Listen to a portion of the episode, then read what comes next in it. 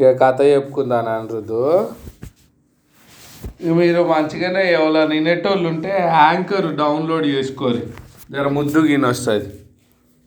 మా అనిరుద్దుతో పాటు వింటున్నారుగా తర్వాత వాడి తర్వాత. ఇక కథ షురు చేద్దాంరా మోహన్ అనే ఒక పిల్లగాడు ఉంటాడు. వాడికి చిన్నప్పుడే అమ్మయ్య చనిపోతారు. ఇక దాంతో ఊర్లో అందరూ తలా ఇంత వీడికి తలా ఇంత బో పెడుతూ ఉంటారు. ఈడేమో చిన్న చిన్న పనులు చేసిస్తాడు. గట్నే కొంటోళ్ళ ఇంటికి పోయి పప్పులు ఉప్పులు తెచ్చియాలన్నా లేదంటే బావి కాడ ఎవరికైనా అన్నం ఇచ్చియాలన్నా అట్లా చేస్తూ ఉంటాడు. ఇక అందరూ అన్ని మంచిగా చూసుకుంటూ ఉంటారు. ఇక ఒకసారి ఏమవుతుంది అంటే వానలు పడే వానాకాలం పంటలు వేసుకోనికి ఏమీ లేక బాధపడుతూ ఉంటారు. ఆ ఊళ్ళో రైతులు కూలోళ్ళు అయ్యో ఎట్లా అనేసి. అట్లా అట్లా మొత్తం మొత్తం వానాకాలం పోతుంది. ఇక దాంతో వాళ్ళు సంపాదించు అంతకుముందు ఉన్న తిండి గాసం అన్నీ అయిపోతాయి. మళ్ళా సంవత్సరం కూడా పడకపోయేసరికల్లా ఇక ఆ పిల్లగాడితో చెప్తారు అయ్యో మేము నీకు అన్నం పెట్టలేకపోతున్నాం రా నువ్వు పక్క ఊరుకో ఏ ఊరన్నా చూసుకో ఇంకా జరబో ఏడన్నా దొరుకుతుందేం బువ్వ నీకు అంటే ఇక వాడు కూడా సరే అని ఇక నేను ఎందుకు ఇలా కష్టంగా ఉండడం అనేసి ఇక పక్క ఊరికి పోతాడు. అట్లా అట్లా ఒక వేరే రాజ్యంలోకి పోతాడు. ఇక ఆడ ఈడింత ఆడింత నన్ను ఒక రోజు ఆడుకుంటాడు కానీ ఒక రోజు ఏడ దొరకదు పని చేసినా కానీ. ఇక అయితే ఆ ఊరి మహారాజు ఏంటంటే ఒక చాటింపు రాస్తాడు. ఏవైనా అనాథ శవాలు ఉంటే వాటికి యాభై రూపాయలు ఇచ్చి దహన సంస్కారాలు చేస్తాము అనేసి రాసి ఉంటుంది. ఇక వా అది చదువుతాడు. ఇక చదివి రాజు దగ్గరికి పోవాలనేసి పోతాడు. రానియర్ భటులు ఏ నేను రాజుతోటి ఇంపార్టెంట్ ముచ్చట మాట్లాడాలి ముఖ్యమైనది పోనీ రాని అట్లా ఉంటే ఇక లాస్ట్కి ఎవరో చెప్తారు ఈ నోట ఆ నోట ఎవడో ఊకే గొడవ పడుతున్నాడు బట్టలతోటి రాజును కలుస్తా అనేసి. ఇక రాజు చెప్పంతారే ఆయన వదిలిరా అనేసి ఇక వాడు పోతాడు.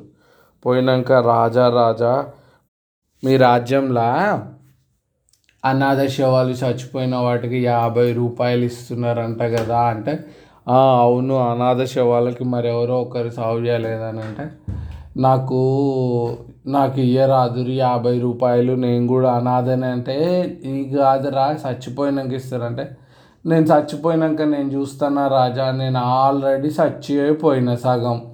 తిండి దొరకక ఇటు తిరిగి అటు తిరిగి ఇక రేపు మాపో చచ్చిపోతే ఇట్లనే ఉంటే. సరే ఒక పని చేయరు యాభై ఇయ్యకురి కానీ ఇప్పుడైతే ఇరవై ఐదు రూపాయలు ఇయ్యరి చచ్చిపోయినాక ఇరవై ఐదు రూపాయలు ఇయ్యరు ఒకవేళ చచ్చిపోతే. ఒకవేళ నేను చచ్చిపోలేదు అనుకోండి మీకు ఇరవై ఐదు రూపాయలు మిగులుతాయి అనేసి ఇక బతిలాడతాడు. అట్లా ఇట్లా రెండు రోజులు బతిలాడినాక రాజుకు కూడా సరే వీడికి ఇరవై ఐదు రూపాయలు తగ్గిపోతాయి ఇక నాకు సేవ్ అవుతాయి కదా అనేసి ఇస్తాడు. ఇక రాజు అంట రాజు అంటాడు సరే ఇక నువ్వు ఇరవై ఐదు రూపాయలు తీసుకొని వేరే ఊరు వెళ్ళిపోయి ఇక్కడ ఉండకు అంటే సరే అని ఇక పోతాడు వీడు. వేరే ఊరికి పోతాడు. ఇక వాటిని ఖర్చు పెట్టుకొని తిని అట్లా అయిపోయి ఒక రెండు మూడు నెలలు అయినాక ఆ ఊరికి ఏవో పెద్ద వరదలు వస్తున్నాయి అనేసి ఆ రాజు ఇంతకుముందు రాజున్న పరిపాలించే పక్ రాజ్యంలోనే పోతాడనమాట ఇక ఆ- ఆ రాజు ఆ ఊరు వాళ్ళందరినీ ఖాళీ చేపిస్తుంటాడు. ఇక వాళ్ళందరినీ ఖాళీ చేపిస్తే వీడు కూడా ఖాళీ చేయాల్సి వస్తుంది. వీడు మళ్ళా రాజు దగ్గరికి పోతాడు. మహారాజా మహారాజా మీరు ఆ ఊరికి నేను ఏదో కష్టపడి ఇటుపడి అటుపడి ఆడికి పోతే మళ్ళా మీరు నన్ను ఆడికెళ్ళి ఖాళీ చేపించిర్రు నేను ఎట్లా బతికేది? ఇగో మళ్ళా నేను ఈ ఊర్లో ఉంటే మళ్ళా తిండి దొరక్క చచ్చిపోతా. మళ్ళీ మీరు ఇంకొక యాభై రూపాయలు ఇవ్వాల్సి వస్తుంది. అప్పుడు ఇరవై ఐదు ఇవి యాభై డెబ్బై ఐదు అవుతాయి అదేదో ఇరవై ఐదు రూపాయలు నాకు ఇస్తే మీకు ఇంకా యాభై రూపాయలు మిగులుతాయి.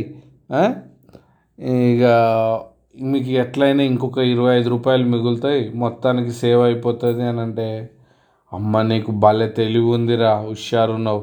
నువ్వు నా దగ్గరనే ఉండు నీ మాటకారితోటి బాగానే ఉన్నావు. మా ఊరిలో ఏదైనా పని చెప్తాను అని అంటాడు. మహారాజా నేను మీ దగ్గరే ఉంటా మీకు హెల్ప్ చేస్తా సహాయం చేస్తా నన్ను పనిలో ఉంచుకోవాలంటే సరేరా నువ్వు అయితే ముందు ఇంకా మంచిగా చదువు నేర్చుకో అనేసి స్కూల్లో జాయిన్ చేస్తాడు. వాడు మంచిగా నేర్చుకున్నాక ఇక రాజు దగ్గరనే పనిలో ఉండి రాజుకి చేదోడు వాదోడుగా ఉంటాడు. ఇక ధర కథ. తెలివితోటి ఆయన ఉద్యోగాన్ని సంపాదించుకున్నాడు. ఓకేనా అనిరుద్? Good night.